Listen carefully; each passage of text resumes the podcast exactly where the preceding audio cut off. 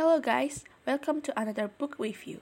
Today I'm going to review Percy Jackson and the Olympians. It's a book uh, it's a book series, but today I'm going to review The Lightning Thief. It was published in two thousand five. It's a fantasy adventure novel written by American author Rick Riordan. Okay, let's begin. Summary. Meet Percy Jackson, twelve years old boy who has dyslexia and A D H D.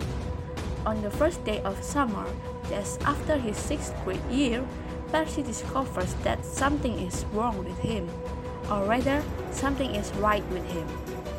He learns that he is a half-blood, half-human, half-god.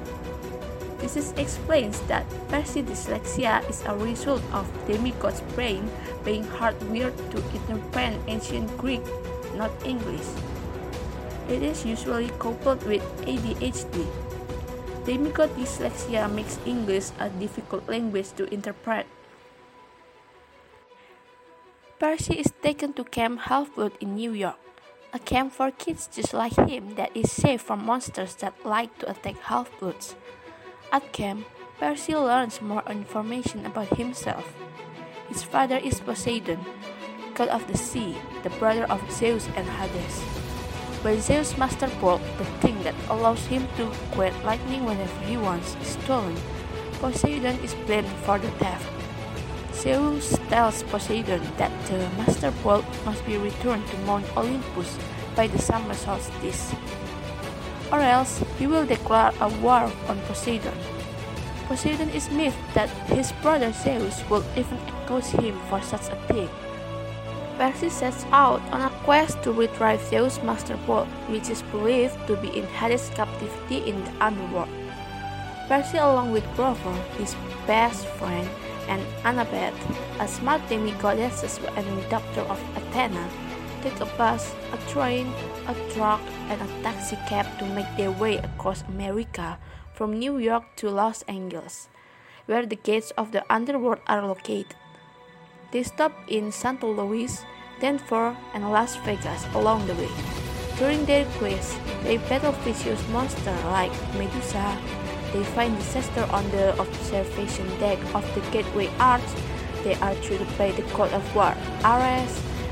They nearly lost their memories in an enchanted Vegas casino, and they are almost stretched to death.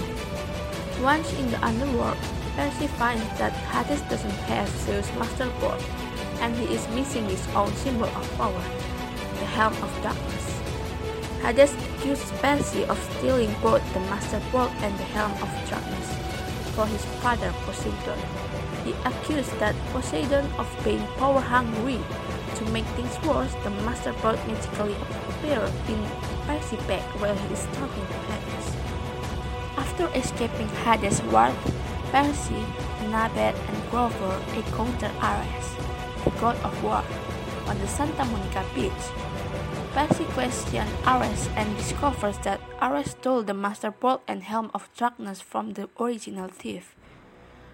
Ares has been tempted by the possibility of sparking one of the biggest wars all of time between the big three, Hades, Zeus, and Poseidon. Percy and Ares battle it out on the beach, and Percy wounds Ares, winning the Helm of Darkness. Ares curses Percy. Percy returns the Helm of Darkness to Hades and takes a plane to New York City, where he finds Mount Olympus on the six hundredth floor of the Empire State Building. Percy meets Poseidon and Zeus for the first time and tells them everything that he knows and suspects. He tells them that he believes Kronos, king of the Titans who ruled in the age before the Greek gods, is getting ready to wage war on the Olympians. Percy has been having dreams about Kronos in which Kronos talked to him. Zeus doesn't want to hear it. Poseidon tells Percy that he is proud of him and that he must make a choice when he goes home to his mom's apartment in Queens, N Y. That summer at Camp Half-Blood, Percy has a great time living the life of a hero. He procrastinates making a decision about whether he will stay at Camp Half-Blood year-round or whether he will go home and live with his mom in Queens. On the last day of camp, Percy is lured into the woods by his friend, Luke. Luke confessed to Percy that he was the original thief of the Master Plot and the Helm of Darkness. He tells Percy that he served Kronos, and that Kronos is planning to defeat the Olympians and get rid of them. Luke vanishes, leaving a deadly scorpion to sting Percy. Percy narrowly dies from the scorpion bite, but is rescued by Woodnix, who takes him to safety. Percy's teacher, Chiron, nurses him back to health. Percy decided to go home and live with his mother for his seventh grade year. Evaluation time. This book is set in the twenty-first century and is about a boy named Percy Jackson who has special needs. The imaginary story takes place in a world where modern day and ancient Greek mythology are mixed together in a hilarious chain of events. While reading, Riordan teaches us the various Greek myths and legends without us even realizing. The text is written in thin language, adding to the entertainment. The tale also has a touch of mystery, letting us solve riddles in a race against the book's characters. It has a creative and suspenseful storyline and attaching character. We meet Percy Jackson, a hero destined to save the world but doesn't know how to.